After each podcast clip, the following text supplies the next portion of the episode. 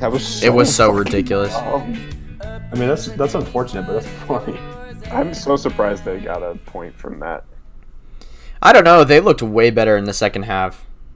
I didn't watch this. I don't think West Brom are as bad as I thought they were going to be. I think they're pretty shit going forward. They're pretty shit. Yeah, I mean, the, D- they have a couple of really good players. Like Diangana, I think is like exceptional. Okay. Pereira's pretty good. podcast. Oh yeah, sorry. At this point, we always just start the podcast whenever we start, like actually. yeah, I know.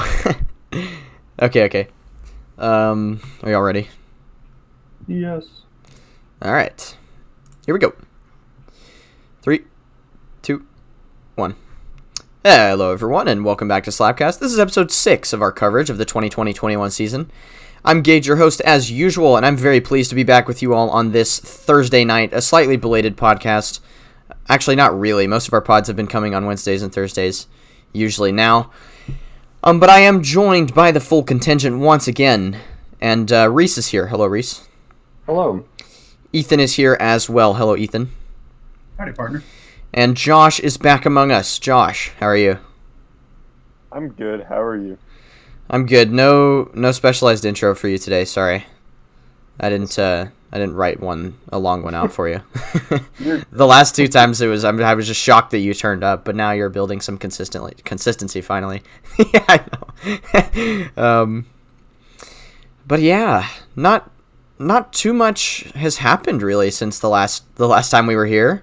Just a, a match week in the Premier League, which I think was overdue for some boring games. Really, after Yeah. the crazy start to the league that we've had, we had some some not so not so entertaining games over the course of this week, but uh, still plenty to talk about. In fact, no game, only one game had a team that scored three goals, which is really interesting compared to what we've seen thus far in the Premier League. So, statistically, I think it's going to start evening out once again, and we will return to some degree of normalcy. I realized, or, well, I heard someone say in commentary actually that teams have had varying levels of preseason involvement. Like, some teams have only played five games, some have only played six, some were involved in Europe very early, like Spurs. Some were not involved in Europe at all, but were last season, like Wolves. Um, and some are just not involved in anything. Um, so, you know, we, we've got varying levels of readiness for the season, I feel like. And so now it's going to return a bit to normalcy. Um, how are you guys feeling question. tonight? Yeah. Oh no. Um, do y'all still think it's way too early to actually take a look at the table? Yeah. Yeah. I think until about match week 12, the table is a lie. I think yeah, especially with like the way that this year has gone, with like Man City dropping lot and Liverpool both dropping lots of points in the first few match weeks. I think like normally at this point you can like I would take a look at it and be like, this kind of makes sense. You kind of see where teams are going to be or like fizzle out of and get like a nice range. Like Liverpool or like Man City are in like 14th right now, and Mhm. like it wouldn't surprise me if in like a month they're second Yeah, but Yeah, I, I mean, also still wouldn't be surprised key if it players, was. I wouldn't be surprised if it was a little bit different from the normal status quo this season, though. I mean, I think we've seen enough to suggest that it Yeah. definitely won't be anything think- like last season. I think last season's top four race kind of was a hint to that, just because it was, or like even the European race last year, I think was kind of a hint to that because it was such like a deep race for such a small amount of spots. I think this year, I think it's going to be that not necessarily from.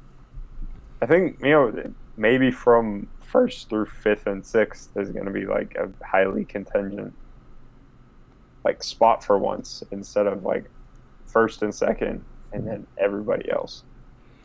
Yeah, I don't know how good anyone is. That's the thing. Like, Yeah. I, I really don't have a barometer on how good anyone is right now.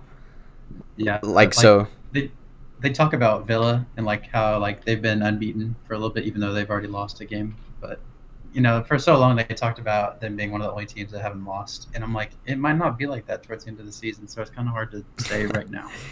Yeah, I mean, And even with Oh, sorry. I was just gonna say. Sorry. even with Everton, they um, even Everton had a shock this weekend against Southampton, which is a team that you look at it from last match week, you're like, there's no way that they're going to lose to Southampton. Southampton are not horrible, but they've been struggling comparatively to what we thought they were going to do this year, and they go out and get a decent result against a pretty good Everton team this year, at least from the first few games. yeah, no, I mean, it's a great result for Southampton, I think. But um, I think also Everton have been, you know, obviously they have like star players now, but I still think they've obviously been overperforming a little bit to what they should be. So I think some kind of loss was due for them at some point. Yeah, I mean they are they are a little bit on cloud nine. I think Villa are probably there too. Actually, definitely Villa more so than Everton, I would say. Um, but I think there's a couple of teams in and around things. Like I think Leeds could well, you know, make a decent impact this season. I've been really impressed with with their commitment to the Bielsa style so far. I think they're going to be very similar to Sheffield last season. I think they're going to do great up into a certain point when everybody kind of figures it out. Yeah. I don't think it's going to have as drastic an effect that it did on Sheffield because Sheffield fell off the boat a lot, like a significant amount, just like the way they played and the score lines, what they showed. I don't think Leeds are going to fall off that bad just because I think that the Bielsa is a much better manager than I also think just in general, you know, Leeds have more talent in their squad on Yeah. paper. You know, I, w- I would say, you know, their team. I think those are for the most part, you know, Premier League players. You know, Sheffield's team. I wouldn't say that for a lot of their players. Still, you know, I would say that they're, you know, high level championship players that are v- performing very well right now. I mean, at least six of them that regularly start were there in League One, like th- Yeah. two or three seasons ago. So I think that just goes to show that like you can be a good championship player and come into a system and play a very specific role and perform very well. I think that goes to show just like I think that's gonna change the way teams treat get coming up and trying to stay in. Not necessarily like, oh, we have to finish like 17th, 16th, or 15th, but being like, okay, we're gonna push we're to play a very specific style that has worked for us in the past and not just park the bus, which we've seen so many um, promoted teams do and fail over the years. Yeah, yeah, and I think that goes back to what we were talking about last week too, about how, a, or maybe two weeks ago even, how a good manager m- makes the team perform at a rate that's greater than the sum of its parts, um, which I think was Sheffield United's greatest strength last season.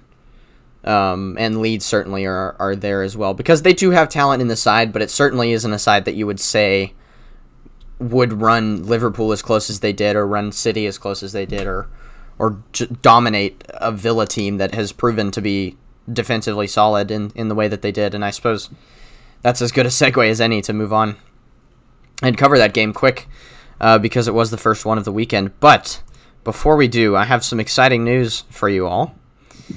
Uh, it's the return of an old friend. It's Mr. Quiz. He's returned quick, but it's going to be a little different this time. It's going to be before each match. I'm going to ask to see if you can name any players who have played for both teams that are present Oh. uh, at the the fixture, present at the fixture that are that have played together. Now, Can I Josh, look at, like the starting 11s or no? yeah, no, for sure. I'm gonna Um, apologize for the meet the echoing in advance. I don't have a very good microphone. I know I'll oh, but you want to unmuted for the unmute? Yeah, yeah. Respect. Okay, are we allowed to look at their squads? Like Yeah, sure. Starting eleven and Yeah, you can. for the game? So they had to play for both. Yeah, yeah. They had to play for both. Can we start now? Guessing. Well, uh, so do you guys want to do it? Let's do it like as we go through the games. So like Okay. Each each fixture we talk about, we'll have like a little. Oh, I thought that like there was just a significant amount in the Villa. Oh no no no no no. That you wanted. Okay. Actually, no. This is one of the harder ones even. Um, I, I've only picked players that have played after the 2016 Euros. Um, and also there's a couple that played before that, but they're like really famous names for some of these. Um, so yeah, they should all be people that you know, but I will say this first one is is particularly difficult. But um, I'll begin with some analysis while you're all thinking, and uh, you guys can feel free to jump in and shout a name at any point if you realize this one is is rather difficult. And I will say, both of the players that are correct answers currently do not play for either Aston Villa or Leeds, but they are both still in the Premier League. Oh, okay. Yeah, so thought they were. Ha- Oh, they were Wait, playing. so this could be like any player that has played for Leeds For and both Villa. teams. for both Okay, teams, yeah. Euros. Oh, they don't have to be in the present squad. No. Oh, much, yeah. That's what I thought was the case. Yeah, no. So the first two are quite quite difficult, but um, I'll start off just quickly talking about this game. Um, Bamford Island is shaping up to be a nice vacation spot for Marcelo Bielsa. um, the hat trick from Paddy B as well, which you know, co- Fantastic hat trick too. as yeah, it, it really was. The second one, to be fair, was deflected off the defender. Um, it looked a lot better than it was, I think. But the third one was, was quite. It almost it was Yeah. Dennis Bergkamp esque, like the way he bent the ball around the defender. Like yeah. it was top class, top class. Yeah. I thought he was going to come off uh, before the second goal because he was in a lot of pain, but you know he scored that good second goal right after, so that was pretty surprising.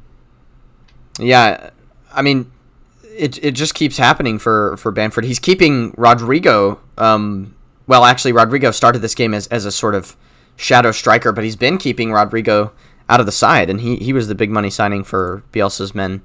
Um, Maybe that's what he's needed all along. Is just some competition within the squad. yeah, it, it can have a, a massive effect. Uh, certainly, Leeds also, by the way, playing an unorthodox back line in this game, one that they aren't used to playing. Um, Luke Ayling, traditionally the right back, started at center back, and then uh, the weirdest man in football, Ezgjan Alioski, um, started at left back, even though traditionally he plays um, left midfield. But he is a strange individual. If if anyone wants to look that up, there's a clip of him. Ethan, do you remember that clip? I know you know what I'm talking about, where that he's about to take a free kick and he starts like muzzling the or nuzzling the the other player next to him. it's so odd. Go go look it up if you guys haven't seen it. It's it's so strange. I might be thinking about a different player, but I thought when they were celebrating, he tried to kiss one of his No, yeah. or something. That was And him that- too. That happened. Okay. Yes. What would you even Google for that? Alioski kissing. weird. Alioski strange. I don't know. Um keep moped. he is a Muppet for sure. I think I'm right in saying he might be the only North Macedonian international to play in the Premier League as well, which That is an interesting right. one. So, yeah, they don't even have his nationality registered on the Premier League website, which is a bit sad, really. Um, but I think it is in FIFA. it is, yeah. Um, I'm continuing to be impressed, by the way, with um. Sorry, just had a stroke there. with Mateusz Klich in midfield. Yeah. Um, I tried to acquire him from Reese long ago in fantasy, and I was shut down swiftly. But um, Yeah, he's been having a drought for me in fantasy, but you know he popped up back up. He popped up back up. He popped back up this week, so you know it's been a good good pick for me in fantasy. yeah, so um, the Villa defense has finally been breached a little bit here. Emi Martinez is not really at fault for any of the goals. Obviously, he can only do only do so much um, as I a mean, did superhuman goalkeeper. Saves and some pretty decent ones at that. Yeah, I think I don't know. I think they finally figured out how to like break through that back line. It, it was a still a, like a, like the Villa defense wasn't horrible in the game. Like they were nowhere near where they were before, but like especially compared to the sites of last season, they've really improved over the um when over the summer the summer break as short as it has been. I think they've improved a lot. yeah. Just a quick comment on Villa's defense. By the way, I'm very pleased uh, that Tyrone Mings has decided to pick a real squad number. Um, he's What is changed he wearing now? to five. He was Oh, wearing 40 last season. So I'm very pleased that he's chosen to, to, to pick a real number. Um, I don't. Yeah, I don't really have too much else to say on this game. Honestly, Klich and Bamford are the standout performers in this Leeds team for me. Although everyone is is working extremely hard, as you would expect from our Marcelo Bielsa side. Um, watching Bielsa on the sideline, by the way, when he gets that bucket and sits down on it, is so like interesting. He's such an interesting individual. That's like little league. It seems like it seems like very like soccer coach. Yeah, like son is part of the team. Like son, like you know, like those fields you drive by where there's just like the tiny like four year olds like running around in circles Yeah. with a ball in the middle. like it just looks like a dad just killing. I fear you've been grotesquely reductive to Mar- Marcelo Bielsa there, but um, it does look it does look strange. So, have honest, you? I don't have any names for you. I was yeah, I was about to ask. So, uh, I'll give you a hint as to the first one. He is a recent Champions League winner, uh, but not a regular starter anymore for Liverpool. Though he has played a few times this season. He got his start. in the squad. James Milner. It is James Milner. Yeah, great shout. He got his start at Leeds and um, had a brief spell at Aston Villa. You, you said recent Champions League winners, so I was like, Bayern. Bayern. I was on the wrong team. Wrong year. And then the second one um, is a man who actually recently earned himself two back-to-back Premier League medals, uh, and was Villa captain before earning his big money move, and was labeled a snake uh, when he took this deal. Sterling. It's not Sterling, no. He is now uh, no longer at Man City, though. I will say Oh, Delph. Delph. Fabian Delph. Yeah, Oh wow, Ethan's come I was thinking him at the beginning, but I was like, is he? he did play for Villa. He did play for Villa, and he came through Leeds' youth academy, so he got a few appearances. That's a really obscure one. Like I don't know why anyone would know that, but Wow. and the Milner one was a little bit before our time too. But Has Delph? Has he played for Everton this season? Mm, I, don't don't, so. know if he has. It's been very like irregular, and it's been substitute appearances. Let's see. So Ethan has one and Reese has one. He's played uh, 17, 17 appearances. Oh, he joined them last season. I forgot about that. Yeah. Yeah, he's only appeared 17 times. Anyway, I don't think any of them have been this season. yeah, I don't he think so. either. has a he subbed on against um, Southampton this weekend for so Sigurdsson. Oh, okay. There you go. Uh, actually, no, dang it! I thought that was the next match. It wasn't. Um, I was gonna say, wow, what a segue, but no, alas. Uh, we will segue, however, into West Ham versus Manchester City. Um, Man City continue to struggle, really. Sergio Aguero did come back in this match uh, for the first time this season, but he was taken off after 45 minutes. Uh, I'm not sure if that was due to fitness concerns or if he was if it was just because he was poor, um, or a combination of both, I suppose. They are playing uh, without a striker, or they did in the second half, played without a striker. Yet again, as they have done for most of the season. I, what do you guys think about Aguero's tenure at City right now? Like, it, it seems to be at slightly tenuous waters a little bit. I think he needs a move away. I think he's been there too long. I think he need he personally. I think he. I think he's gotten too complacent with being at Man City. Similarly to how, what we talked about with Pep last week, how I think they've gotten very complacent with the squad and their place in world football. I think they he could really use for a move like back to Spain or maybe like Italy and like revitalize his career. I just think between the injuries and he's just not the same. He didn't have the same like pace to him that he used to have. Like his finishing is obviously still there. Like we've seen, like during the restart last did he play much? He didn't play much during the restart. Mm-mm. I remember at points last year where he would like sporadically make appearances coming back from injuries.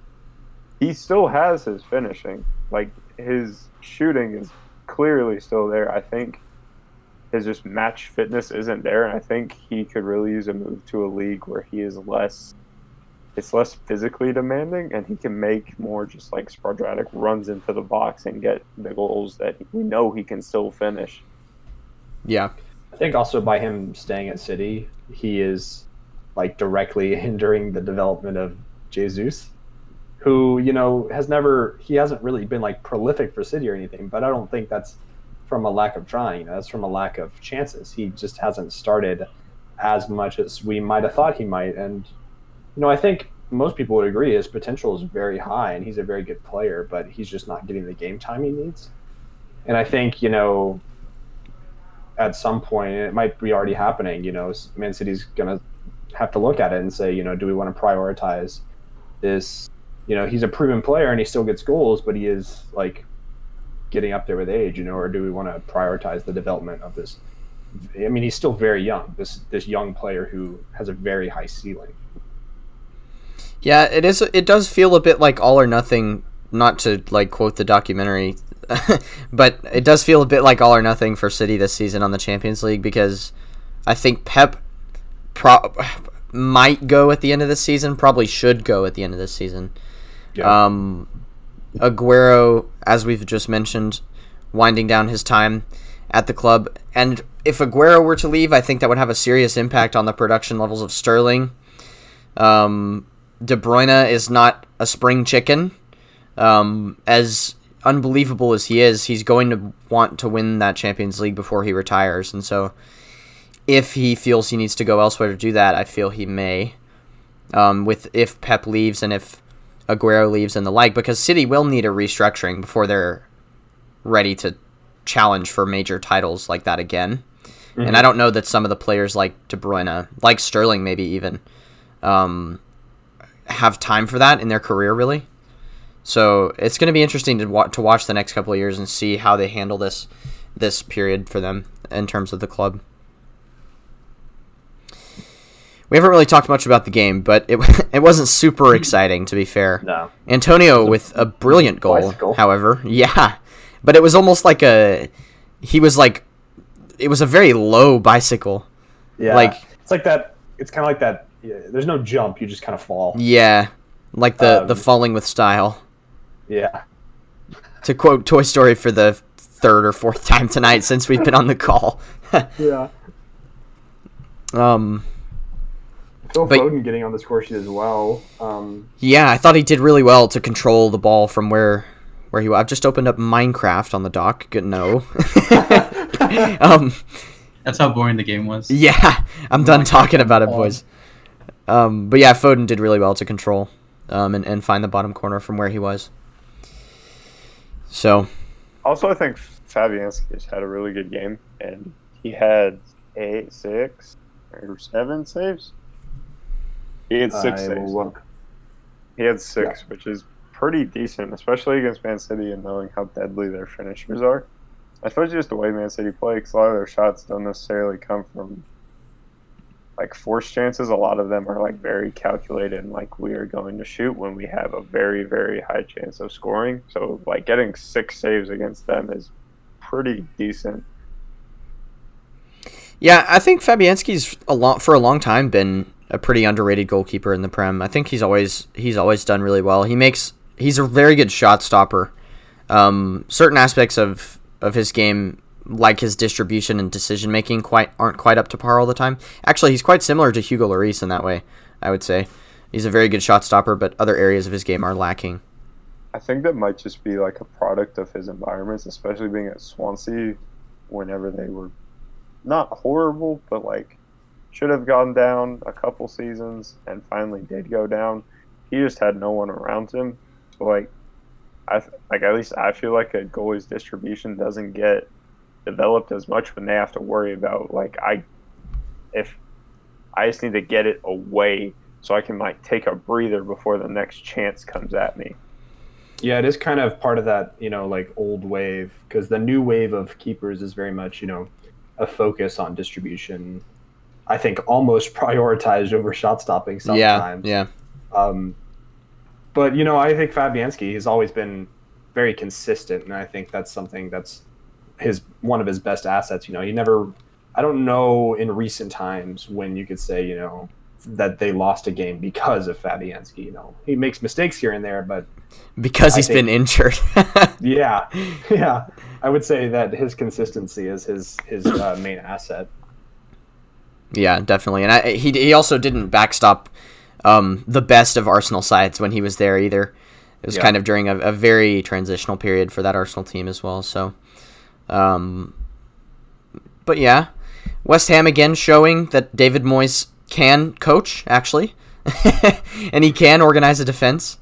Um, I've been very impressed with some of the players, um, kind of in and around that the the two Czech boys that have been playing for them, Som- Thomas Souček, uh, I've been Yeah. really impressed with. Really great box to box midfielder, great from set pieces at both ends of the pitch. Um, and then Vladimir Coufal, uh, who's the new signing this season, who put in the cross actually for Antonio.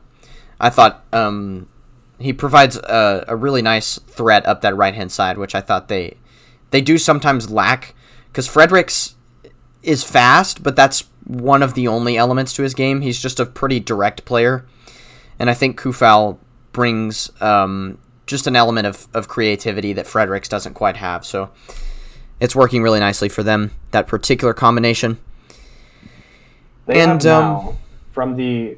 I can't remember if I said this on the last podcast. I think I texted y'all about it.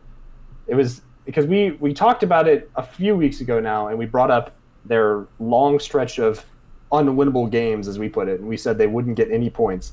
They have now gotten at least one point from every game in that stretch, except for the Arsenal one.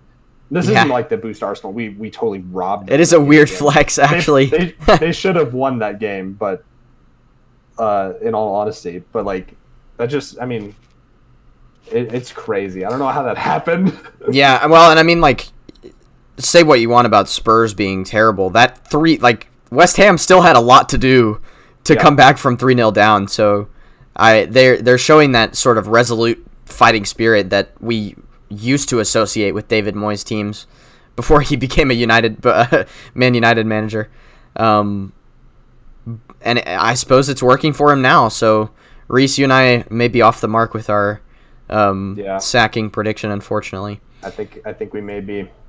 But um, unfortunately, in fact, because I, you know, I've always I always say a Premier League without West Ham is a better Premier League uh, because they're a bunch of chumps, frankly.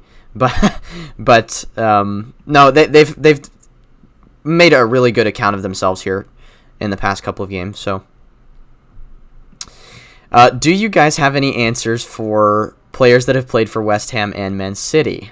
Zabaleta. Zabaleta is the big one, yeah. Um, in the Oh, he's I totally forgot he existed. yeah, I know. Um, he scored the forgotten goal in the Aguero game as well uh, against QPR. But uh, there is one more though. He didn't play after Euro 2012, but he is a a extremely famous name. Carlos Tevez. Carlos Tevez, yes, very nice, very nice. Um, controversially played for both sides of Manchester and was involved in that very strange double signing of Tevez and Mascherano at West Ham From Pardew, brother. from Pardew as well. Yeah, Um, he's he's at Boca now, right? I yeah he had a spell in China briefly. Where he made like six hundred thousand, six hundred. I think it He was like that first player who joined for an absurd amount. I think it was like yeah. six hundred and seventy thousand pounds a week. Yeah, Yeah, he went from like a sorry he went from the Juve team- to Boca, played a season there, then went to Shanghai, played a season there, and then came back to Boca. Yeah, he was like one of the first. The second, like it was that like first wave of like three or four players. I remember it was Oscar. like him, Oscar, and No, Ramires. Martinez. Graziano Pelle. Yeah, Graziano Pelle as well. Um, Paulinho, Paulinho went too. From where is Jackson Martinez playing now? That one Japan. I think he's in Japan. Wow. You know, here's a name that y'all probably haven't heard in a while. Obafemi Martins. Yeah. He is 36 and playing in China. Is he? he Oh, he's still up- playing. Is he? He popped up because it was his birthday this week in the MLS because he played all over the MLS. He just it just popped up and they were like "Happy birthday" and I with Femi Martins. Okay, no. they retweeted the Chinese team's post. Here's something interesting. So Jackson Martinez was with Guang, uh, Guangzhou Evergrande, which is in China. He he was there for three seasons and only ever made ten appearances. Um, That's insane. Most Like, league recently- appearances or appearances. league uh, league appearances, but I mean I don't know yeah. how many additional competitions there are in China. have the AF, they have the AFC Champions League, which is pretty. It's pretty important to Guangzhou Evergrande. I think they've won three. Uh, well, I'm sad to inform you that he only made 12 appearances in all competitions. So, I bet he made a fuck ton of money. yeah. Who else? Hulk Well, then he there? got sold to Portimonense in Portugal, where he played a season and now is a free agent. So, He really fell off whenever he moved. Because where did he move? He went. Was he? He was Atletico then Porto or Porto then Atletico? no, so he had 67 goals in 90 appearances for Porto. Then he moved to Atletico, had two goals in 15 appearances, and then moved to China and basically was never heard from again. So, Got the retirement fund. He did get the retirement fund and a lot of it too for three years. Um, yeah, very strange that one. Portimonense, I didn't know that. They were all right actually. Uh, the season he was there, they were threatening the top four in Portugal. They ended up falling off towards the end of the season, but that's that is a that's a bit of trivia for you there. Um, wow. Uh, to quote Ben Kenobi, that's a name I've not heard in a long time. uh, but we'll move on to a name that we have heard recently, and that's the name of Crystal Palace, uh, who played Fulham and got a win. Ethan, uh, We did. not necessarily a convincing one, but uh, yeah, talk us through talk us through the game here. Yeah, so um, starting with the first couple minutes before the goal that we scored, Fulham kind of dominated the game. They had more of the possession and kind of just sat back like we did normally. So I was afraid that we were just going to do our usual thing and take a shit on the field. But no, so we got a surprising goal through uh, through Riedewald. Surprisingly, Yummy goal. The It was a yummy goal. d- uh, the disguise ball from Zaha. Yeah, he's he's good like that. And um, yeah, I had the goal spoiled spoiled for me. So um, rest in peace. Oh, But I was it didn't by me? No. No, it was by um Okay, my my diehard grandma fan. Shout out Gmaw. nice. Shout out to. I was scared because I texted about. I said something about a disguise ball, so I was scared there for a sec. No, I. It's hard in She, mouth. she texted yay, and I was like, yay what? what does that mean? But um, no, it was a good goal, and I, I was happy that it was readable because I was like, oh, we're about to score, but it was readable, so I was like, oh my god. Yeah, he's been great. Um, the hair, the man with the hair. Yeah, it was funny. Um, for a while, he he might have like some kind of problem with his health, but he he was really like like buff, but like not strong. He was just like caked up, and so he always had to wear like the fan jerseys instead of player jerseys. It was pretty. Funny. Seriously? Yeah, yeah. So he's in a lot better shape there now. So it's good to see him scoring the goals. He Wasn't might be he a good- out injured for a while though. um, he might have had an injury, but a lot of the times Roy just didn't pick him Oh, okay. because he was Frank DeBoer's signing, and he just wanted to. He did have a good first season at Palace, and obviously he's been all over the place. He's been playing center back, uh, full back. Yeah. He's a decent utility player. No, Like, he- he's not yeah. great in any of the positions, but he he gets the job done. Yeah, and he's good about getting forward because a lot of the midfielders that we used to play, they would always um, try and get forward, but when they do, they would just pass it back. But he'll like maneuver and turn and twist and The Make his way to the midfield. The midfield. Yeah, Mick Mick Riedewald.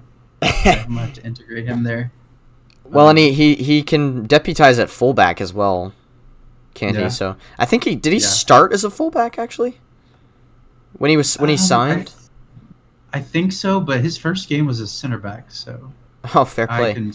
I have some Yeah, recollection of him playing fullback for Ajax when they were managed by De Boer, but that is uh, many moons ago. I'm afraid. Yeah. Yeah. A long time ago, but yeah, I think he's definitely getting the recognition he deserves. Um, heard he might be in contention for the Netherlands squad, so that would be Yeah, I, I saw that. so. Looking forward to see him progress. And then after that, we kind of we took better care of the game. Um, didn't get better in terms of possession, but I think we when we did have possession, we took control of it better, made our chances a lot better. Um, weird second goal by Zaha. Zaha injuring himself, uh, running into the post. Um, Nice Act- build up though. yeah, it was it was nice. Townsend to Batshuayi. Um, definitely happy with Batshuayi and Townsend how they're playing at the moment. Batshuayi's had two goals in two games, but they've both been offside, so that's pretty sad. But at least But he we is contributing, though. I mean, he's making a Yeah. difference for sure. Definitely. Y'all also forced a lot of chances. Didn't Areola have to? He made eight saves. Yeah, he made a decent amount of saves. He is um, very decent. I like. I know we've been we've talked about it a couple times, but some of the saves he's made have been outrageous. Like, I could see this like developing into like him like not necessarily making a name for himself in the Premier League, but maybe like bouncing around as like a backup, or maybe in like a relegation fodder team, just being like a solid goalkeeper that you know, like kind of like Tim Krul almost, where he can you can throw him in there and he's gonna like make like some key saves to maybe save your season. I won't hold back. Fulham, they kind of they have a tendency to make really good players look bad, or just because like you think of one, you're like, oh, they're crap. But I mean, some of those players they play so well, but they just they cannot get a result. I remember uh, Andres Schürrle, um, before they got relegated, played for them in the Premier League, and he was decent. But like you would just think about like When I think of him, the I always think of that banger goal. Uh, I can't. Who is it against? Burnley. It was against Burnley. Yeah, Yeah. yeah, yeah, yeah. Yeah. Yeah, they just have a lot of good players, but like obviously they don't get results. So it's like He bounced around so much. Like he ended up playing for Spartak Moscow last season before he retired. Surely? Yeah. Yeah. He retired? Yeah. Yeah. Yeah, he's only 29. I think I don't know. I think he just kind of. I think I feel like he fizzled out, especially like once he resort to going to Russia to play. I Yeah. it just kind of like kills you, especially like you can make a permanent move there, but it's very hard to make loan spells there. He scored in the 7 1 game, by the way. The 7 1 Germany against Brazil. I think he scored the sixth goal. Oh, it was uh, yeah. barred down, actually. it was, was a nice that was goal. still like during the prime of his career though, when he was like He was at Chelsea, a I very, think. very yeah, like a very decent player. Yeah. It's a strange one, actually. He, It's another name that you kind of kind of just fell off the face of the earth, really. And Yeah. I think that's also just the German culture. You see that a lot with, um, like just German sports stars in general. Like once they get to a certain point, they kind of like Calm are just like I'm content with my life. Like Yeah. I know how bad my life can be. Like I've seen my grandparents. Like there's an Olympic weightlifter who whose wife died in a car accident, and he went back to the Olympics, won gold, and retired at like 29. hmm And then, like in Formula One, Michael Schumacher, like at the height of his, not like he retired at the height of his career with Ferrari, came back with Mercedes, and like introed them to their dominance now. And is he was just like, I'm, I'm okay. I'm content with my life. I'm like okay retiring. content with life. They're just gonna die.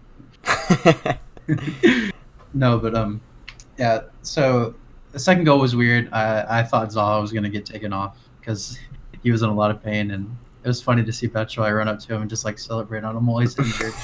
That was like it was funny. Goofy's- Yeah, my dad was like, "What is what is he doing there?" And I was like, "He's just happy." What's going on there? yeah.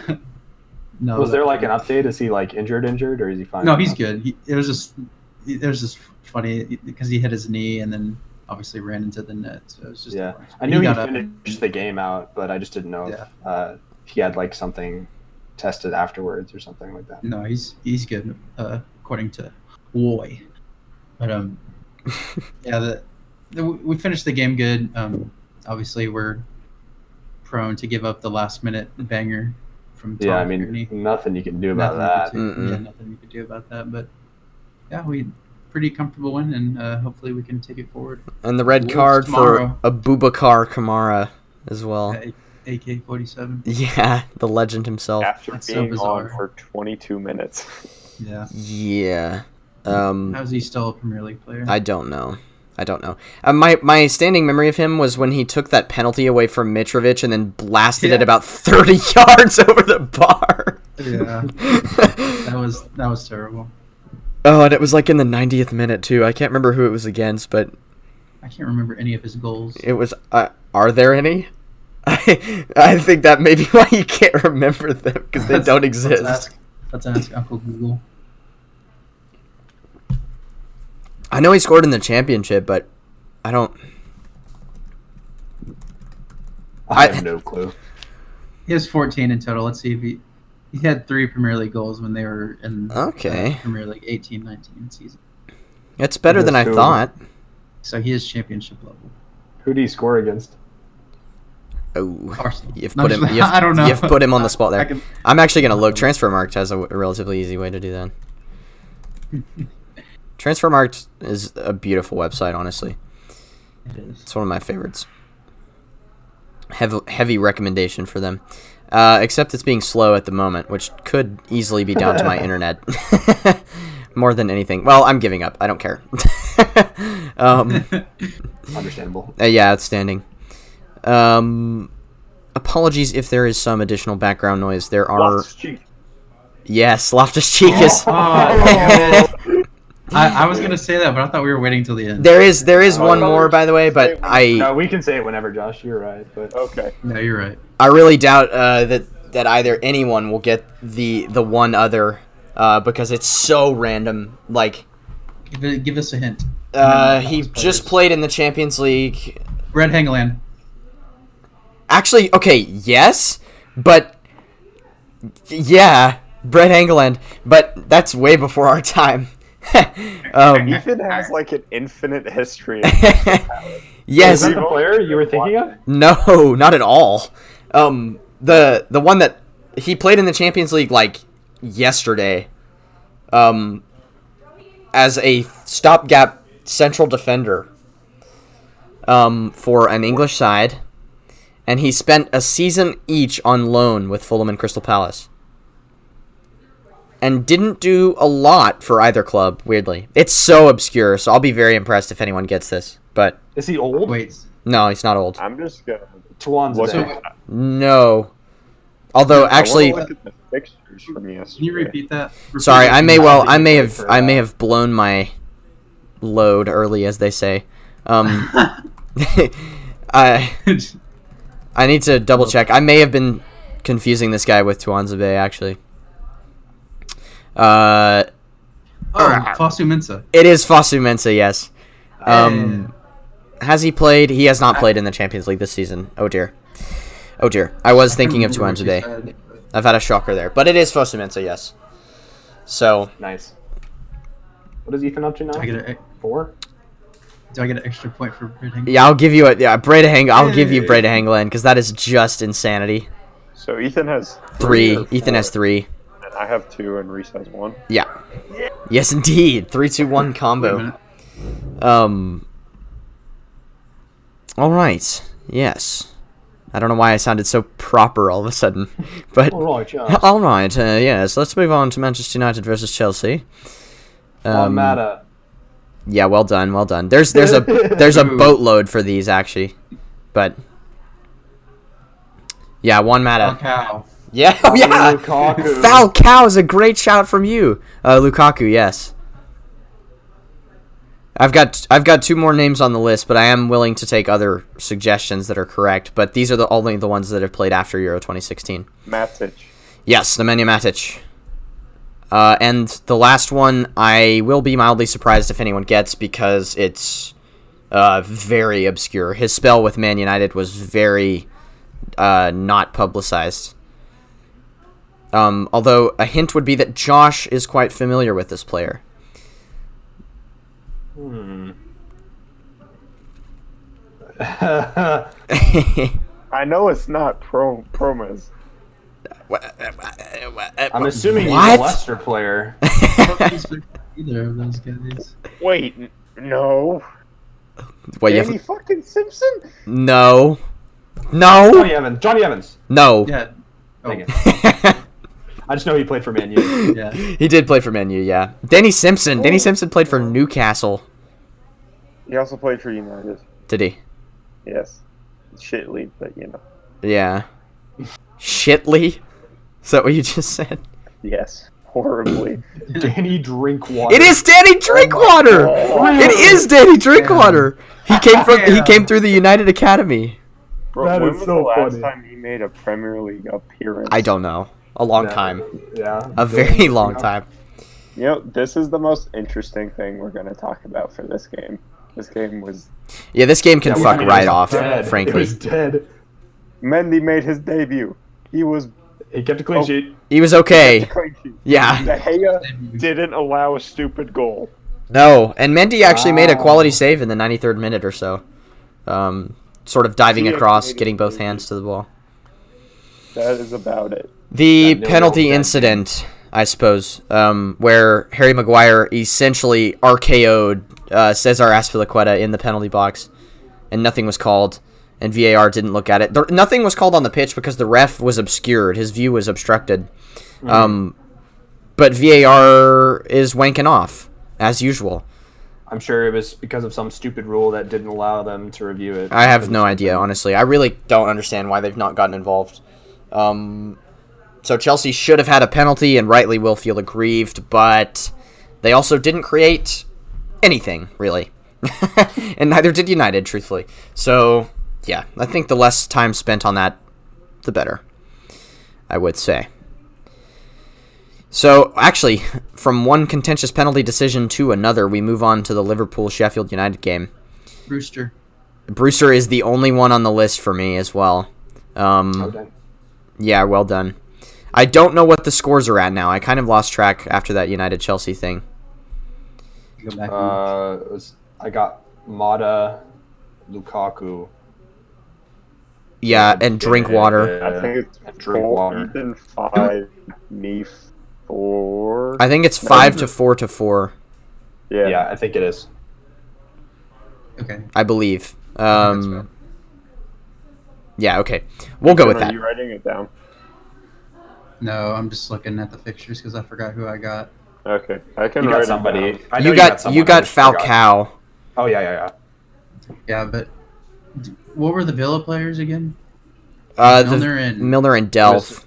Yeah. I got Delph. Yeah, you got Delph. So that's You And got Delph, Zabaleta. Zabaleta, Loftus Cheek, Fosu Mensah, and Lukaku. Uh, sorry, and Falcao Hangeland. and Hangeland. You're at six. Yeah. I do not remember mine. Six to four to four. Yeah, Yeah, six to four to four. Okay.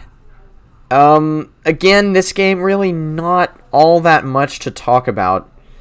Um, contentious penalty decision as Fabinho makes a, a robust challenge on Sander Berge, um, and it is millimeters on the like it's on the last blade of grass before the white paint ends. Um, and the referee did not award this a penalty, but VAR came back to check and adjudged that the foul did take place on the line, which is grounds for a penalty. Um, but was it a foul? For me, probably not.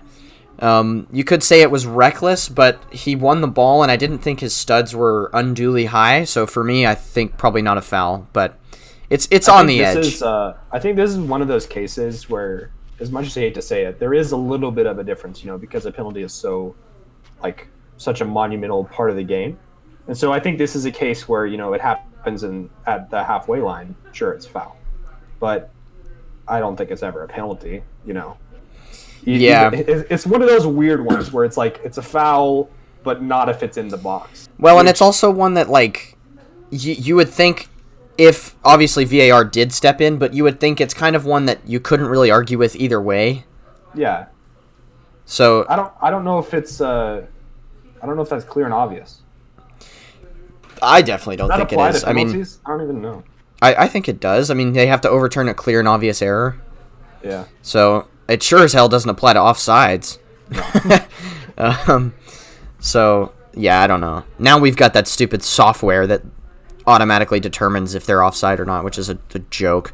But um, yeah, Sander Berge converting nicely on the penalty, but then uh, Liverpool fought back. Actually scored three times, but Salah's lovely old effort was disallowed, unfortunately, rightfully so, um, for offside. But nice little chest control volley, kind Was of. this the game that dipping effort. Fabinho got injured in? No, that was against uh, Midtjylland in the Champions League.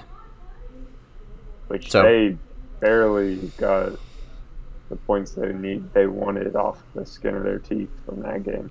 Yeah, and in, to be fair, they played a relatively scratch side.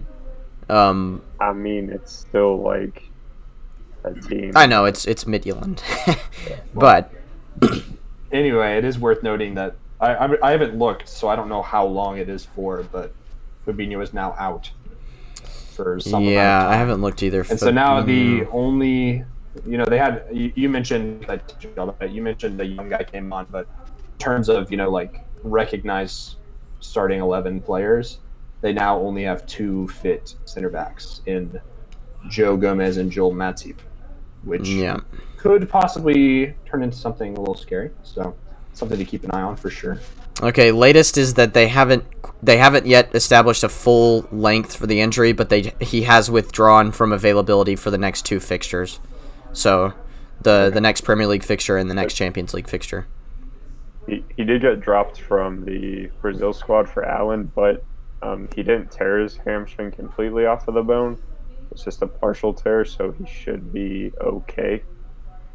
Yeah, yeah, probably a few weeks, maybe. Yeah. uh, maybe six weeks, five weeks, something like that. So yeah, but not what Liverpool will be looking for, um, especially with a defense that has not exactly been um, waterproof, shall we say? Yeah. They're definitely going to have to come up with some big performances if they don't want to get themselves.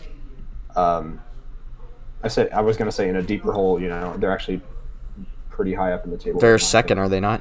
Yeah. Yeah. Um, I was a little. Uh, It like does my feel a bit fatalistic, Yeah. but yeah, it's like they're second, but it doesn't feel like they are. Yeah. But um, you know, Like you know what I mean. Like they don't want like to. they don't want to drop points now so early. Yeah, and second to them isn't, you know, what they need. yeah, they'll be shooting for Yeah. first for sure. Liverpool is like they, it's like three peat or bust for them. I think. especially with where City are right now, this is the time that they should be looking to, you know, continue to get points while Man City's dropping because they don't want to let, they don't want to allow, and you know, there's other teams up and around them, obviously, but City are always in the running for sure, and they're they're a dangerous threat. You don't want to give them the opportunity to catch up. hmm Well, and then there's all these teams that we have no idea about, like Spurs, Chelsea, Arsenal, and the like, Yeah. who are, you know, bound to be in and amongst things, but we just don't know how good any of them are really. Um, and then Everton, of course, could well, you know, continue to mount a challenge. So we'll have to see. Um, Diogo Jota as well gets the winner with the header, and he's making a case. To be fair, um, I think all four of the sort of front, what is now, I guess, a front four started uh, with with Jota, and then the classic three of Mane, uh, Salah, and Firmino. I don't think that'll work in every game because uh, Sheffield United like to play in the wide areas, as we know, so they can risk kind of playing a not really a midfielder in Diogo Jota in that midfield area. But I think against teams that look to crowd more centrally, I think they'll have to resort to um, not Diogo Jota, so someone like Henderson or Milner in that role. Um, with the absence of, of Fabinho as well. But, I mean, yeah, overall, just kind of a comprehensive performance from Liverpool, really. Uh, didn't concede too, too many chances, although Sheffield United did. There was one really quality chance from Ben Osborn that was saved well by Alisson, but he'll feel he should have stuck in, and that would have made it um, 2 1 to the Blades. So, yeah, they'll be feeling aggrieved about that particular miss for sure, but. Yeah. Um, and Ethan's already got Brewster as well, who's the only answer for that portion of the quiz. Now, we'll move to the other side of Merseyside, but not really because this game was in Southampton. Uh, but Everton have lost their undefeated record. They have um, been beaten and rather convincingly by a Southampton side who came uh, and played really well. I thought. I thought this Theo was Walcott. Theo Walcott, Schneiderlin. Morgan Schneiderlin. Yes, indeed. Um, and there is I was gonna say it. there's one more, but it's very obscure, and I'd be extremely surprised if if uh, anyone gets it. Um, yeah, extremely obscure. obscure. Uh, okay, so this was a Ralph Hasenhüttl display of what Hasenhüttl teams are supposed to look like, really. Yeah. Um, because they, they played really, really well, controlling those channels, exercising the space in between the fullbacks and the center backs, um, which is how they got both of their goals. In fact, Ward Prowse for the first one coming in. Um, Great finish. yeah, great finish and an assist from uh, the the point man Danny Ings on this one, um, and one as well on the Che Adams goal, which was another well taken goal. Che Adams, I think um, Hasenhüttl's going to start seeing the the fruits of sticking with him in this system. Uh, because Adams is one of those players who, even though he doesn't contribute goals all the time, he's such a willing runner and a willing worker and he contributes really nicely to that team and, and to opening up those spaces that I was talking about. Um, he draws away the center backs really well to allow those channels to open up for the likes of Ings to run into. Uh, and Djenepo, when he plays as well, is really effective in that space. So, yeah, I mean, I think Hasenhüttl will be very pleased um, by the way that's gone. That's another example, by the way, of, of a progressive coach utilizing a 4 4 2 effectively. Um, you kind of think of the 4-4-2 as being this classic formation, but really, um, there's a lot of tactical intrigue that, that can be had um, with a 4-4-2. Especially, uh, I know Josh is a big fan of the analyzing the striker combination and how they can uh, how they can link up together, which Ings and Adams have done quite well thus far. So, uh, yeah, I've been impressed with uh, Romeu. I know. I think we talked about him at the beginning of the season and how, you know, he had some pretty pretty big shoes to fill with uh, Højbjerg because he is Yeah. kind of having to step into that role, which isn't, you know, I, I don't I don't I wouldn't say that that would that is his natural role in the team, but I I do think he's been having a pretty significant impact on the way things are shaping up. Yeah, well, I mean, he's he's just a bastard, first of all, Yeah. which is always a good starting characteristic to play um, in that defensive midfield role. And um, they don't really play with an out and out number six like you would if you used a four four or a four a four four three. Why do I continually try to add another player to that formation? Um, a four three three. Uh, but they do the two in midfield. There is traditionally one who is more advanced, which is almost always uh, James Ward-Prowse, and then um, there's one who sits back a bit more, which traditionally was Højbjerg, but um, as Reese mentioned, Romeu has filled that in nicely. So I think it does fit him well because he's not having to be that exact number six. There is still a bit of tactical fluidity with regards to that midfield duo. Um, so you know it, it suits him really well in that role.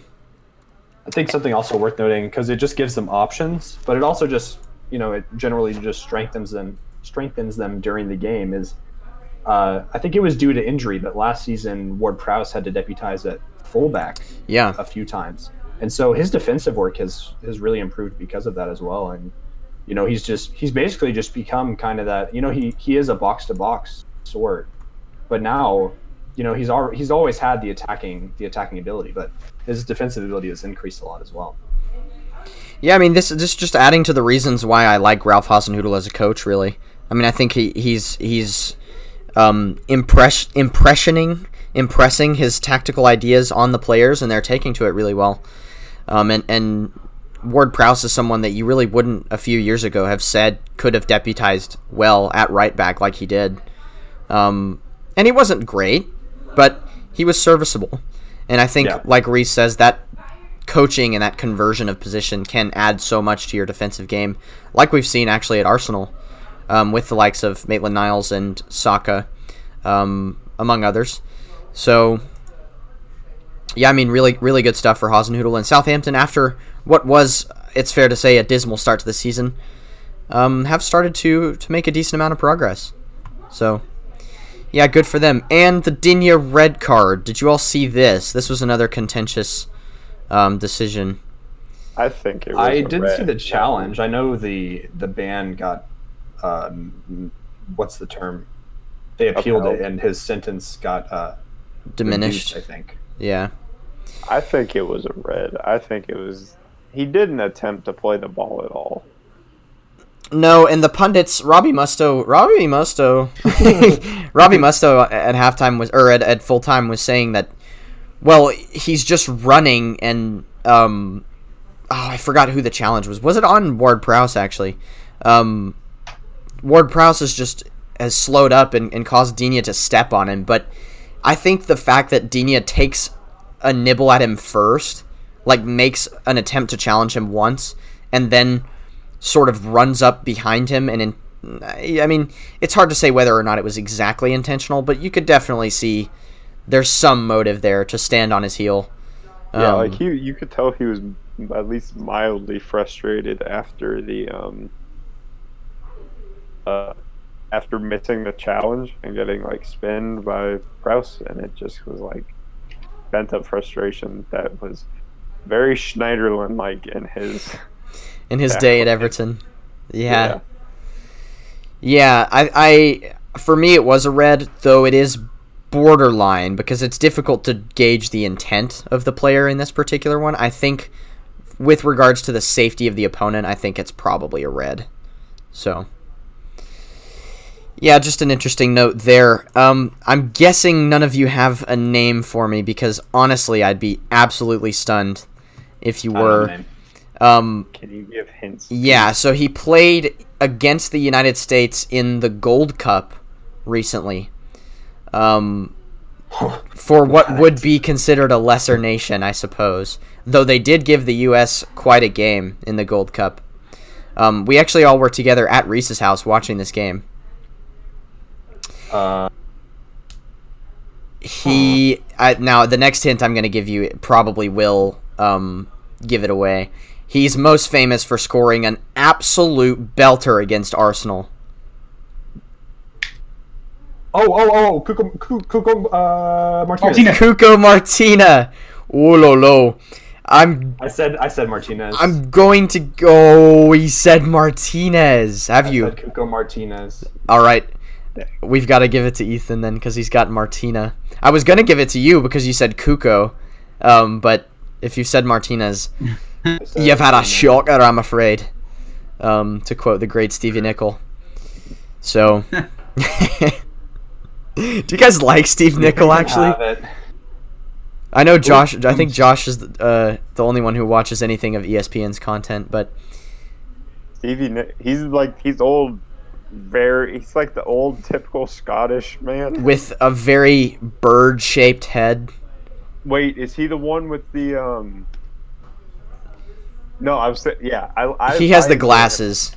Yeah, I think Yeah. he's super. I, I think he's just like a class act.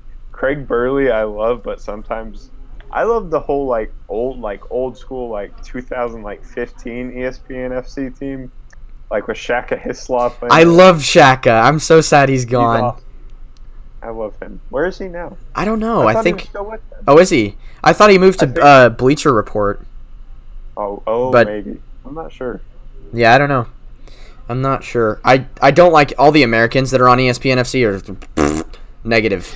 Um, but yeah, Shaka. I like Shaka a lot, and um, Stevie Nicol's hilarious.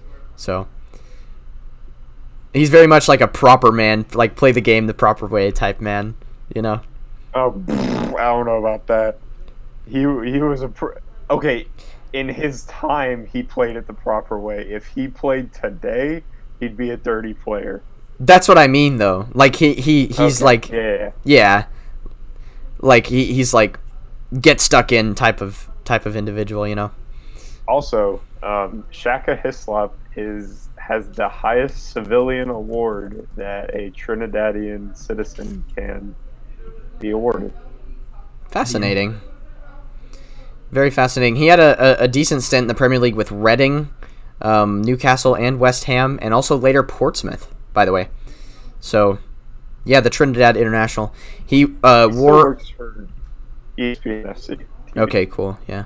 Um, the first image of him on on Google Images is him wearing an absolutely gorgeous Newcastle goalkeeper kit. I'm gonna send it in the podcast Discord now, um, because that is a piece of work if ever I've seen it. I I would encourage anyone to just Google Shaka Hislop and, and check out that uh, goalkeeper kit. Holy cow! Those like '90s, early 2000s um, goalkeeper kits were either like amazing or god awful at the time, but like amazing now. Yeah. Well, okay, I really like the Adidas the long sleeve Adidas kits with the with the stripes all the way down like that. Yeah. And um also I'm a big fan of the classic Newcastle sponsor with the star, the Newcastle Brown Yes. Ale. I really like Yes. those Also, those a little kits. bit of a turtleneck. it is kind of a turtleneck, which is interesting. Uh, the the Uh, Mikel Arteta mock of his day. Yeah. He single-handedly like carried that Trinidad team to the World Cup, and at the time set the record for the least populous nation to ever miss make a World Cup until Iceland broke it in 2016. Wow. Very very interesting. Some of these other Josh. Yeah. Some of these other Newcastle they- goalkeeper kits are a disaster. Um, but that particular one is good. Uh, I think they're the last Caribbean team to make the World Cup.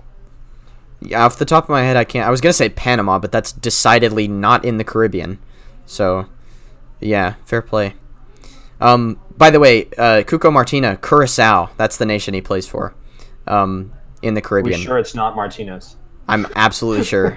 I'm just kidding. I knew the nation, but I couldn't like it just couldn't come into my head the name. Yeah, yeah, yeah. Cuco Martina. Actually, I'm gonna look up now. This is like nostalgia pod, but I'm gonna look up and see like where's he currently. Um, wow, his full name is interesting. Ruentli Aurelio Giancarlo Martina, and he goes by Cuco. That's kind of awesome, I have to say. He's retired. Yeah, very sad. Is he Spanish? He's only 31. Is he like of Spanish? Is his like Spanish descent, or is he like Dutch. Dutch descent? Yeah, Okay. Dutch. I was gonna say, there's this one girl who I, I'm a. It is off topic, but I'm a math tutor, and there's this one girl who comes in. She was born in Colombia, but her parents are like Spanish Spanish. She Mhm. has like eight last names. Yeah. Because like in Spain they can just combine the names, but like she listed it off one day. She was like, I don't even know the rest of them. Yeah, I have. I actually know someone at, at Baylor like that too. Um, but yeah, well, okay, he's retired at club level, but he still represents Curacao. So there you go.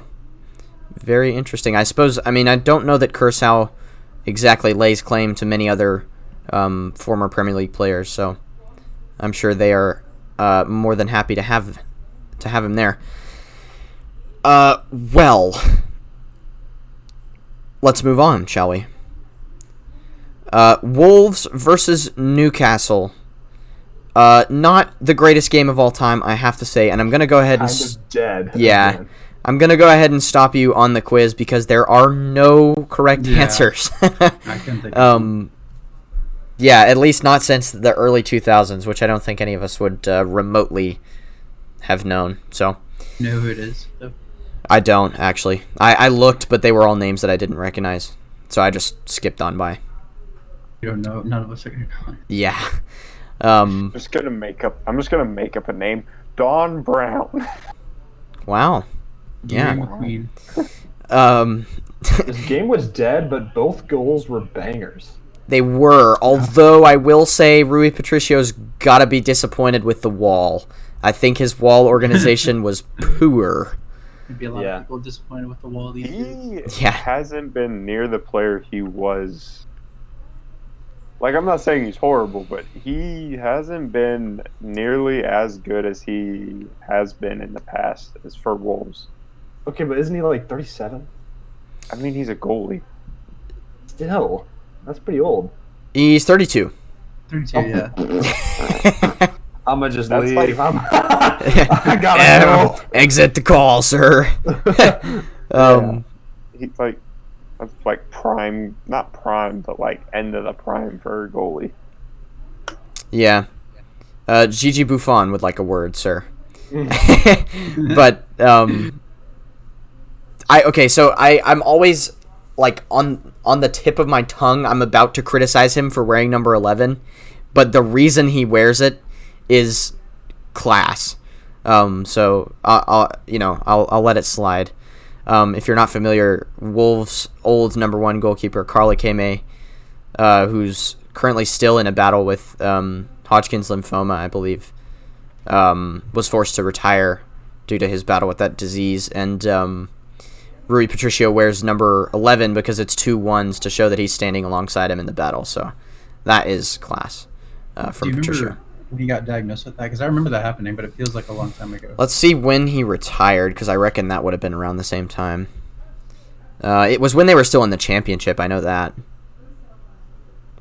Um, he officially retired in 2018, which was their last season in the championship. So yeah, Not too long ago, but 2018. 191 appearances. Uh, also was captain of Wolves for a time. So yeah, club legend for sure. I think there's talk of him getting a statue actually um, at Molyneux, which would be lovely to see.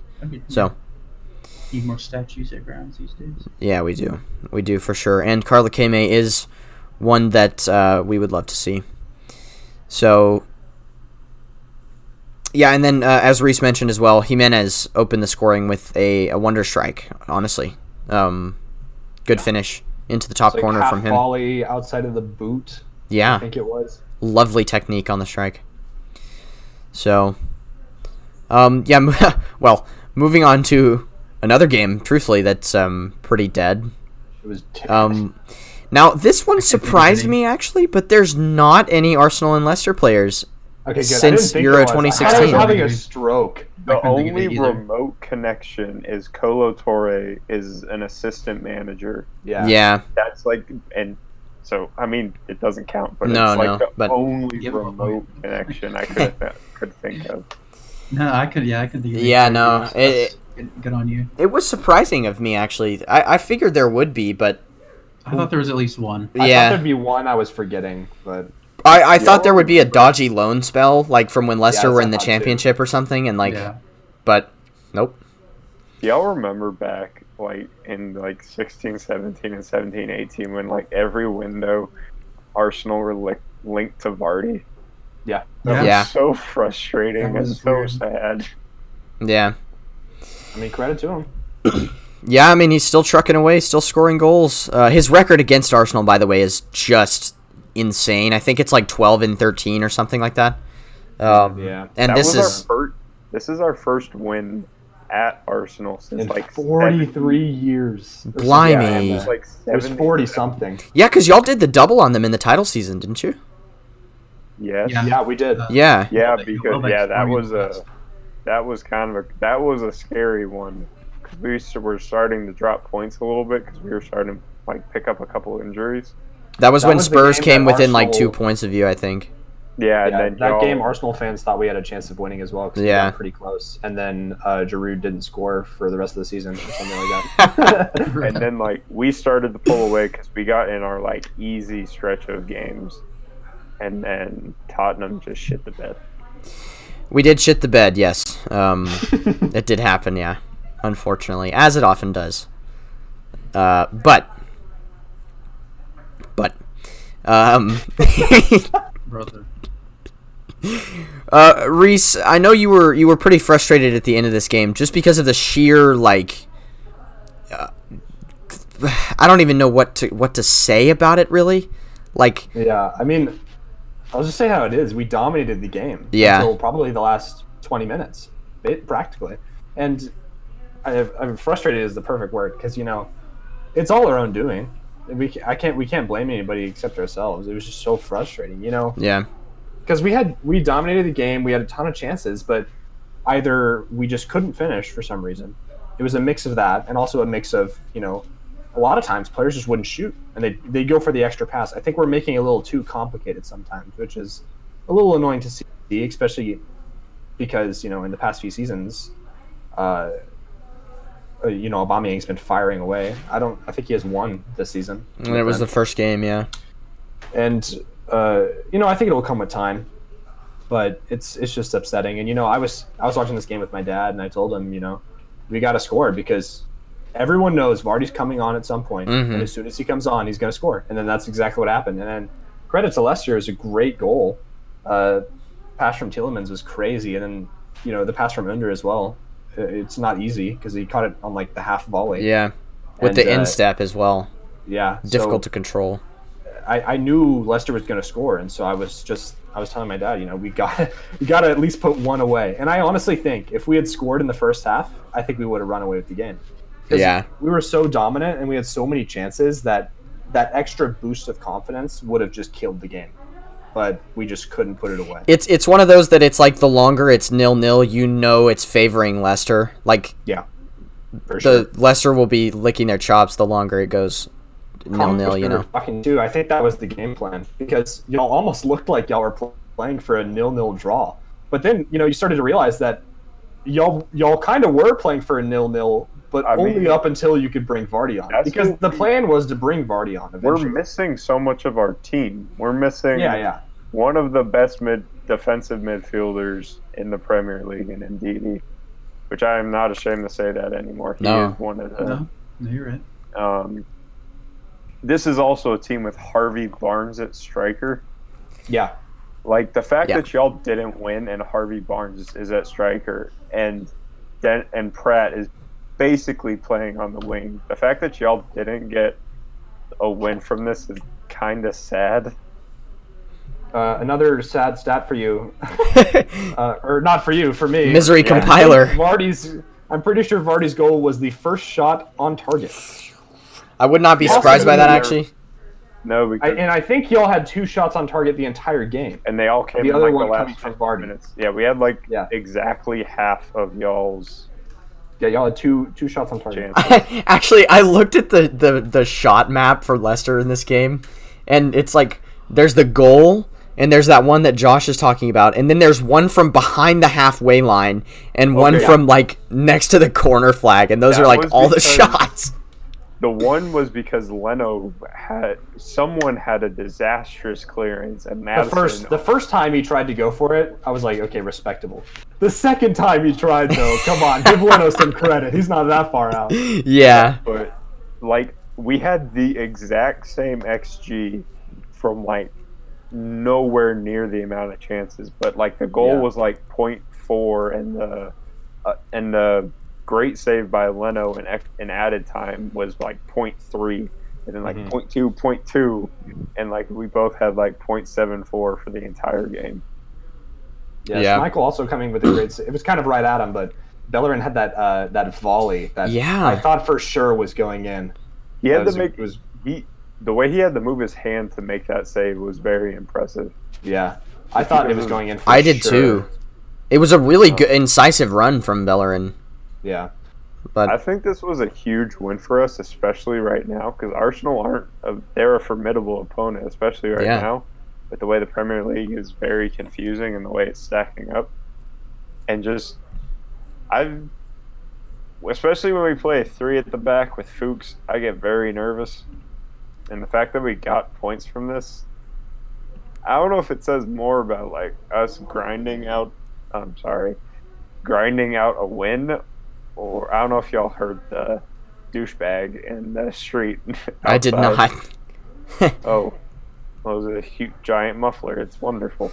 We we get them all Um, the time. I don't know why. The street next to my apartment complex is like loud engineville.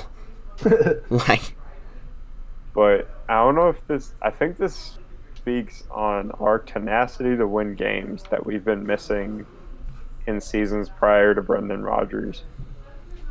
But it also speaks on like Arsenal just missing it in the final third this season. Yeah, with. Aubameyang's not scoring since the second or first week. I think I. The only thing we have left to try, because honestly, I was happy with the formation in this game. I will say, but the only thing that we haven't tried yet is is playing Aubameyang at his natural position, and unfortunately, we'd have to drop Lacazette for this.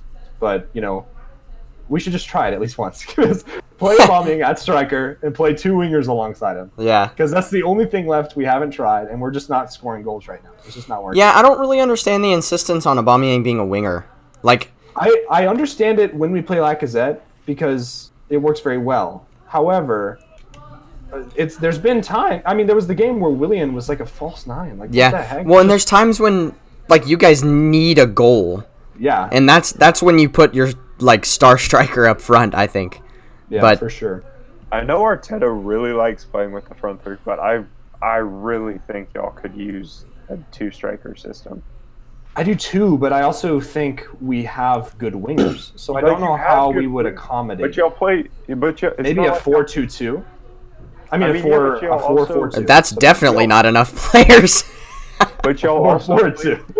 Y'all play a three at the back, so it's possible to have a two striker system. Uh, you can go a three four one two, but I think you have two very high quality strikers. They need to both be playing striker.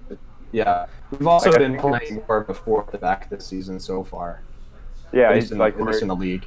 I mean, y'all's defensive formation is so fluid Yeah, that it doesn't really matter what what the listed formation or like what the general formation is, just because y'all shift so much in yeah. it. But I mean, like we've it, it, before when we were playing the like back five, the fluid back five, we still were playing with three center backs, although Tierney was playing center back. But then the wing backs were actual wing backs, except for when Saka was playing. But you know, he was he, he was playing as a wing back, not as a winger. But like currently, we're lining up more as a back four, and you know, the the fullbacks still push up, but we aren't playing with three center backs and wing backs. We're playing with two center backs and full backs, and it's still fluid in that way. But I think it allows for more um, more going forward for sure. And I think we're able to do that because uh, Gabriel's been very good this so far this season. I've been very impressed, and I think he's improved our defense to it honestly to a degree that um, we can drop a little bit of the the extra defensive um, defensive manpower that we needed last season. But yeah, I think we've got to try something. We've got to we've got to try something attacking wise because you know we had 12 shots in this game, but only four on target. It's just and nothing. We didn't score. So I want to see him experiment with uh, some some type of like rigid asymmetry. I think I, I would like to see some some type of experimentation with that. A little bit like um, Mourinho did with the defense, um, but do something like that in the attacking way. I don't know what exactly, but I feel like it could be a good option because I do feel like Arsenal is a little bit lopsided towards that uh, left side. Um, so I feel like you could potentially take advantage of that with a strange shape. Um, but again, that's always kind of an ephemeral solution, and you'll be looking for a more long-term sort of idea. But I think something we could look into doing is uh, four at the back, and then we have um, the midfield three, like we've been doing, and you have the two strikers up top. But what we do is because we don't really have a cam at the club right now. But I've been very impressed with Saka when he's played in the midfield, and I think he could possibly play at a kind of like that like free roam cam. Yeah, just kind of yeah. it's like the the Eden Hazard position. yeah, Uh, or the Mesut Ozil I- position even back yeah. in the day. Yeah, Yeah, because he did uh, kind of switch between basically just go wherever he needed to go. yeah, I think Pepe, I don't think he's ready for it right now, but I think he has the skill set to possibly transition into a position similar to that. And uh, Willian also can play wing and cam, so I think he would be the perfect player to like kind of stick in that that Mesut position. So I think we could try something like that, and uh, I think it could work well, but also it'd be risky. I think I might disagree with you on Pepe. I think he just lacks a bit of the creative passing and the vision that would be required to play a position like that. I think Saka absolutely can get there. Um, I would have agreed with you in the past, but I think we've I've seen it a little more this season. He didn't really do this at all last season. His his job was basically to just dribble, but um, and you know I it, it happened in this Europa League ga- game today, which um, you know it's against a crappy team, but uh, he has started to look for more defense splitting passes. He definitely did today, at least, where he kind of looks for those in swingers from his left foot that just takes all the defenders out of uh, out of play, basically. Uh, the perfect play to like demonstrate this was the goal against Man City in the FA Cup last year, Yeah. where Pepe's cross it was it was an in swinger basically, and it it took all of the defensive players out of Man City, and Aubameyang basically had a free shot. yeah, yeah. So that's something that I think could be could be a possibility. That is a very interesting concept, actually. That that sort of free roaming player in the mid, because the almost like a, a, a type.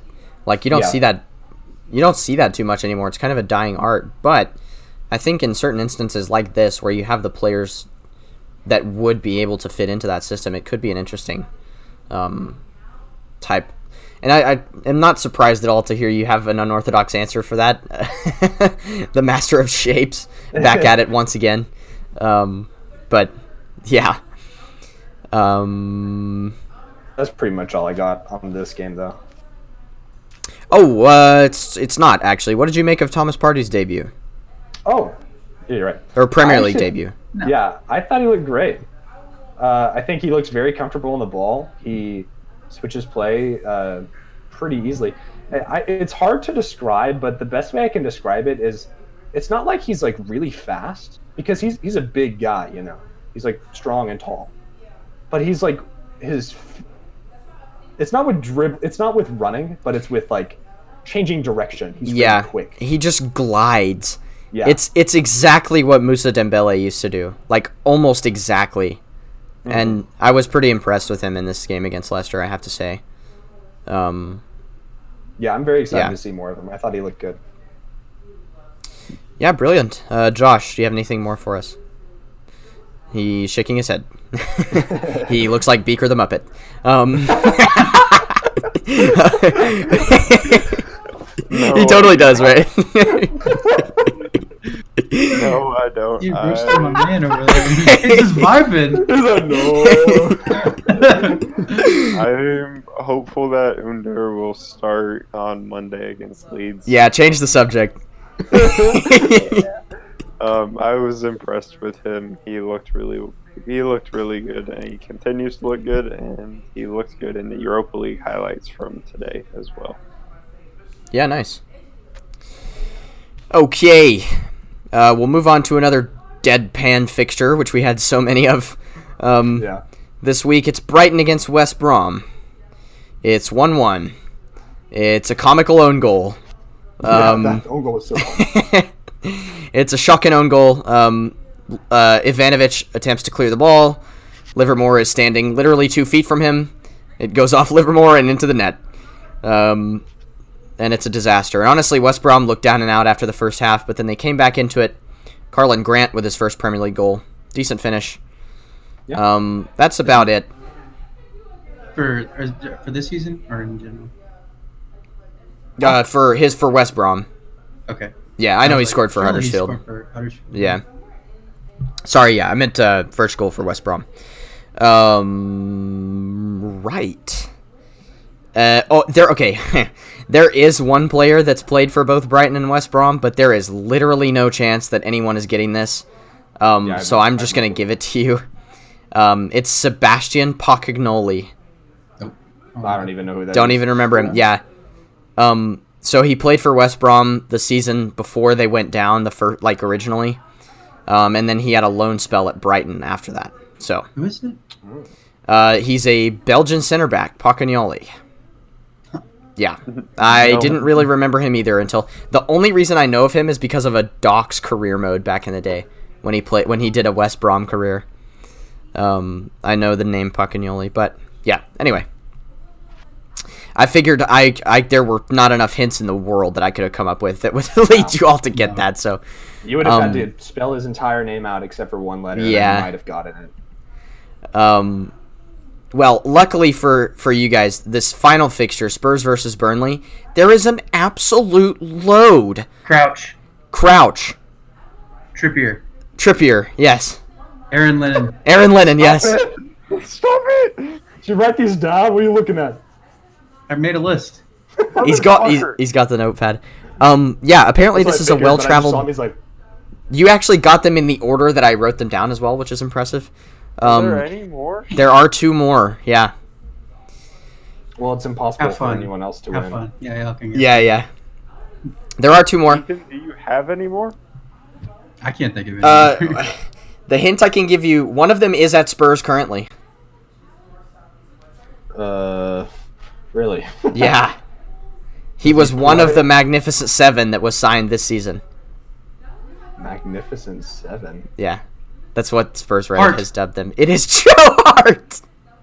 Ethan's Oh, back at it again with a They even talked about Joe Hart during the game. yeah, because he was talking to the Burnley backup keeper like Dude. Yeah.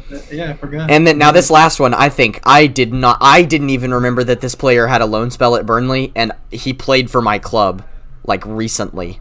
Um, Walker Peters? no. Fuck. Um, he was one of those random French wingers that we signed. Um, his his only contribution at Spurs ever was a game two seasons ago against Fulham where he put in a cross for Harry Winks I know. I know who it is. to head home a last-minute winner. Oh, and you were sad about him leaving. Yeah, I, I rated him way higher than everyone else in the Spurs fan Doesn't community. start with an N? Yes. complain that everyone shit on him. Yes, I did. He has three names. He's a three name man. Um, and Cuckoo. C- uh, no, Kevin Nkoudou. George Kevin Nkoudou. Nkoudou. Nkunku played for or plays for Leipzig now. Um, I- yeah, George Kevin Nkoudou. I rated him actually. I thought he was fine. Every time he played, I was like mildly impressed with him. But uh, the Spurs fandom like shat on him constantly, and Pochettino apparently didn't like him very much either because he was loaned out like a billion times, and one of them was to They- Burnley. They know something you don't, apparently. Well, I'm not a professional manager, so I think I'll trust their opinion on that one, perhaps. Um. Yeah, so we signed him from Marseille.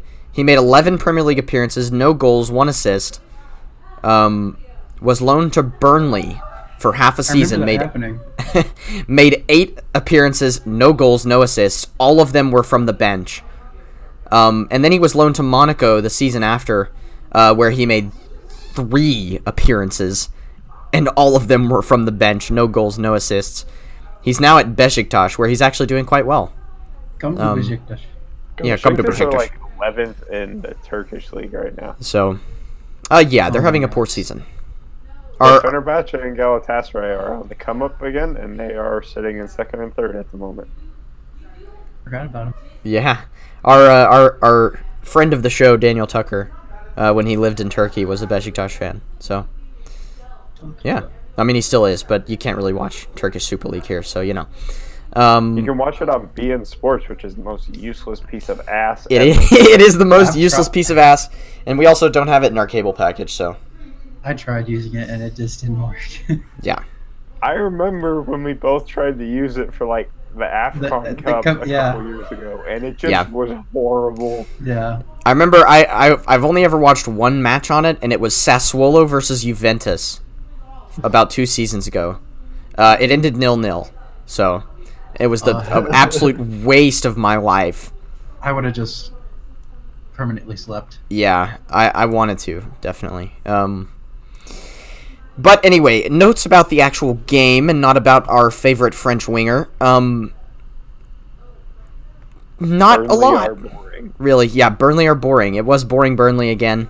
Um, but they look like a couple games. They don't look like they're gonna park the bus the whole season, and then they play a team like y'all, and just are like, "Yep, we're just gonna put." Well, but listen, the scared. thing is, is usually it actually works against us, though. Like, Burnley has been a problem team for did. Spurs. It it, almost did. Until Son, I didn't even get. To, I had to go to work before Son scored the goal.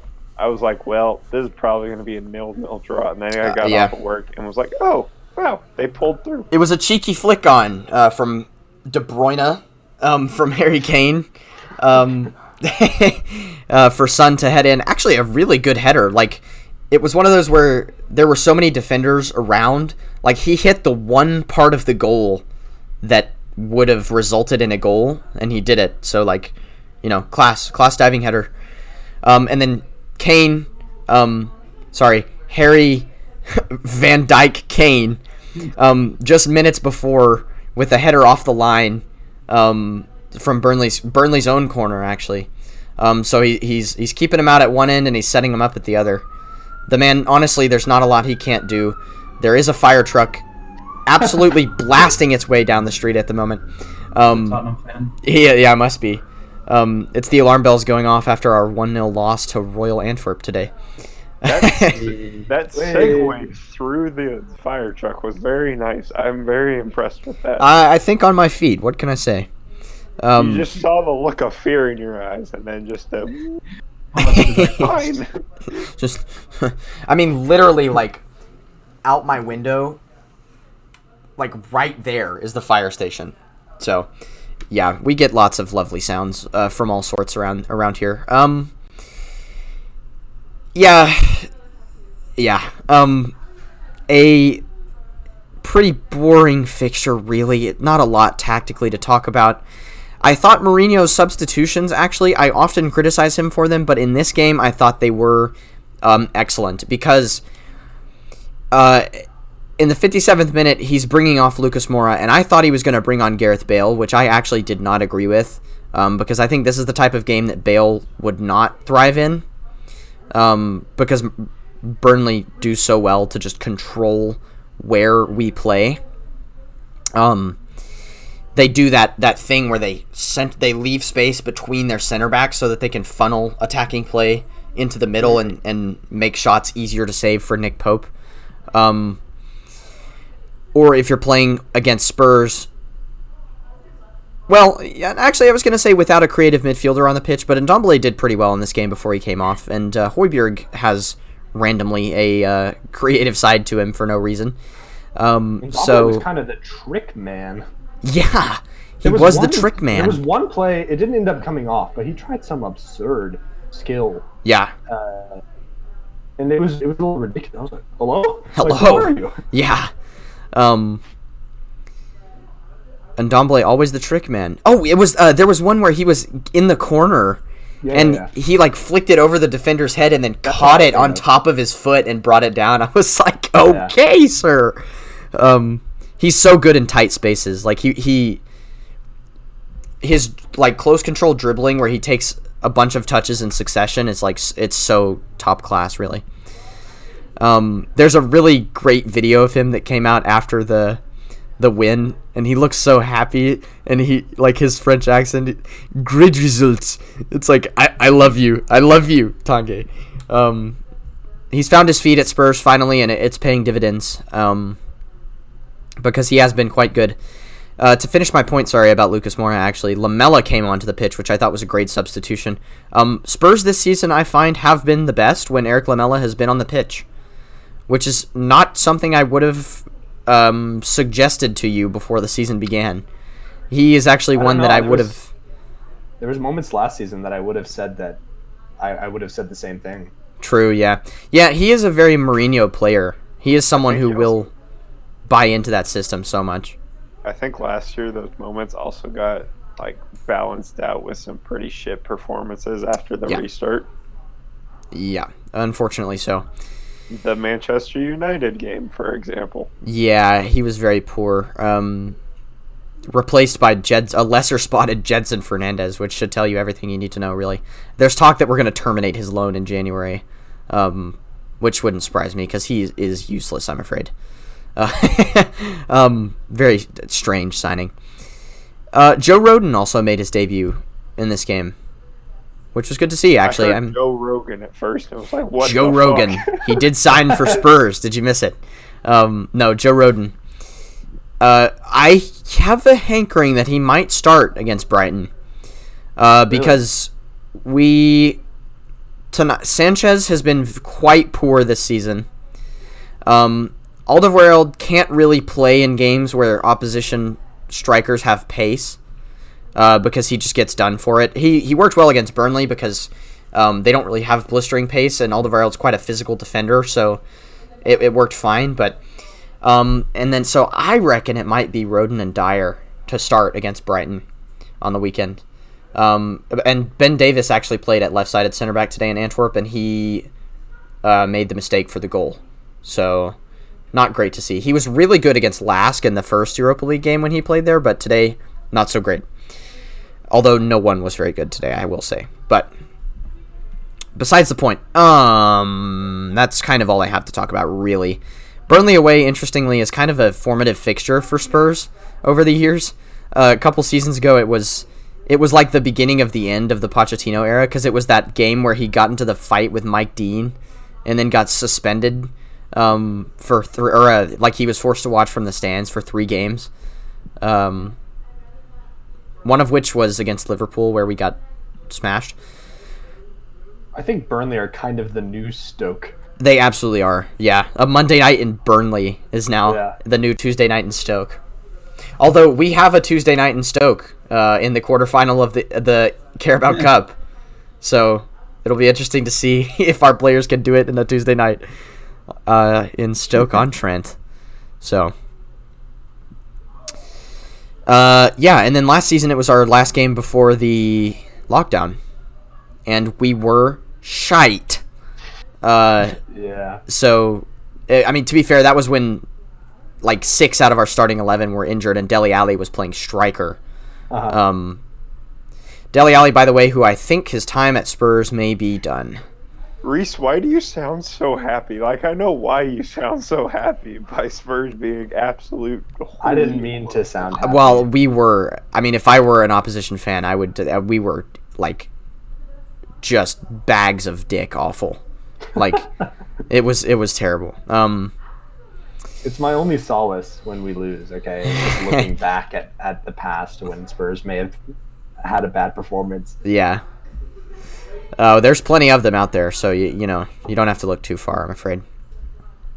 Um, in fact, you can only look to about six hours ago to find one. The fun, I, I wasn't even, you know, losses like that happen. The funniest thing is Mourinho. Mourinho on Instagram. Someone had to take What's this picture. He had to have left the game after they just lost against them, and said, "Hey, take my picture of me looking sad." On the bus, and then I'm gonna what? caption it. Bad wit. Uh, I hope everyone is unhappy. Training at 11 a.m. it's like, dude, like, oh, his Instagram is just an absolute gem. Like, gold mine. it is a gold mine, literally. There's so many instances like that. Like, there's one. The There's West Ham game. oh with the three balls. He's like, I've got three balls, one for each goal we've conceded. It's like, thanks, Jose. Like, what? or the one, there's a video of him walking down the street with his friend, and you can see the person videoing it. Like, you can see his shadow. It's like, come on, Jose. oh, it's just diabolical. I mean, I, I can tell you one thing. He does not have a social media manager. Every single one of those posts is directly from his own brain. I, I would stake my life on that fact. Yeah. Um, hey, great. right. He doesn't need one. No. So, oh, it it just is. I mean, I can't help but like him. Unfortunately, like I want to not like him so bad, but I just. remember when you first when you first joined. Well, listen, I still don't think he's the right fit for Spurs. Yeah, But if I he- used to like Unai Emery, so Yeah, anything, any, I'm gonna laugh if anything can win a trophy happen. this year, and you're like, Aizen's still not the right man. Well, uh, okay, stylistically he's not. I will always maintain that, but I'm willing to sacrifice that. 17 fucking goals. I know, I know. I, like I said, I like him. I'm happy with him thus far. I don't. I'm not in the Mourinho out club. I just think there were better appointments that would have been better served for long term. But Is there already a Mourinho out club? there was from literally day one. Like Fuck me, wow. They okay, so a lot of okay, uh, a lot of Spurs, particularly the like nerd community on Spurs Twitter. Um, shout out to Chris. Yeah, no, not me, bastard. Um, uh, Chris Miller, Windy, who was on the show actually, um, and his contingent of uh, Nathan A. Clark, who's like tactics Buddha of Spurs. Um, they still like refuse to acknowledge good things that Mourinho does. That's I mean that's not true. They will acknowledge good things that he does, but they're just very quick to point out anything wrong that he does because it's Jose. But I'm kind of on the side of like I enjoy having him here because he's just a meme. Like and I may have been influenced by the propaganda that was that documentary, but um I don't know, I can't help but just enjoy having him at the club. So oh. and I do think he might win us a trophy this season. So, we'll see. Uh months. at the risk of this episode going for six hours, which was a very delayed segue that I had planned out a while back when we were talking about that, we should draw it to a close. It's our longest episode in quite some time. We're nearing the two hour mark, in fact. But um, it has been a fun one. Gentlemen, I have enjoyed um, putting our heads together, as it were. Ethan, congrats on your win. Yes. Who's Uh, again? Yeah. Get the brain seriously. Um, Gage, congrats on your win. you, Cuco Thanks. Martina. Yeah. Here's you uh, in Cuckoo. Yeah, and Kunku. And uh Martinez. not a real person. Um Yeah. I bet that is a real person somewhere. probably, Cuco but not one who's significant, we shall say. Apologies if you're listening, Cuco Martinez. Where wherever you might be. Frick you, brother. Um You're significant to me. you are. You're number 1 in our hearts. So, well, all right. I think without any further ado, we shall uh, bring this to a close. Gentlemen, thank you for joining me as always. It's been an absolute pleasure. Um, yeah, thank you for listening up to this point. Uh, we love you all, and it's goodbye from us.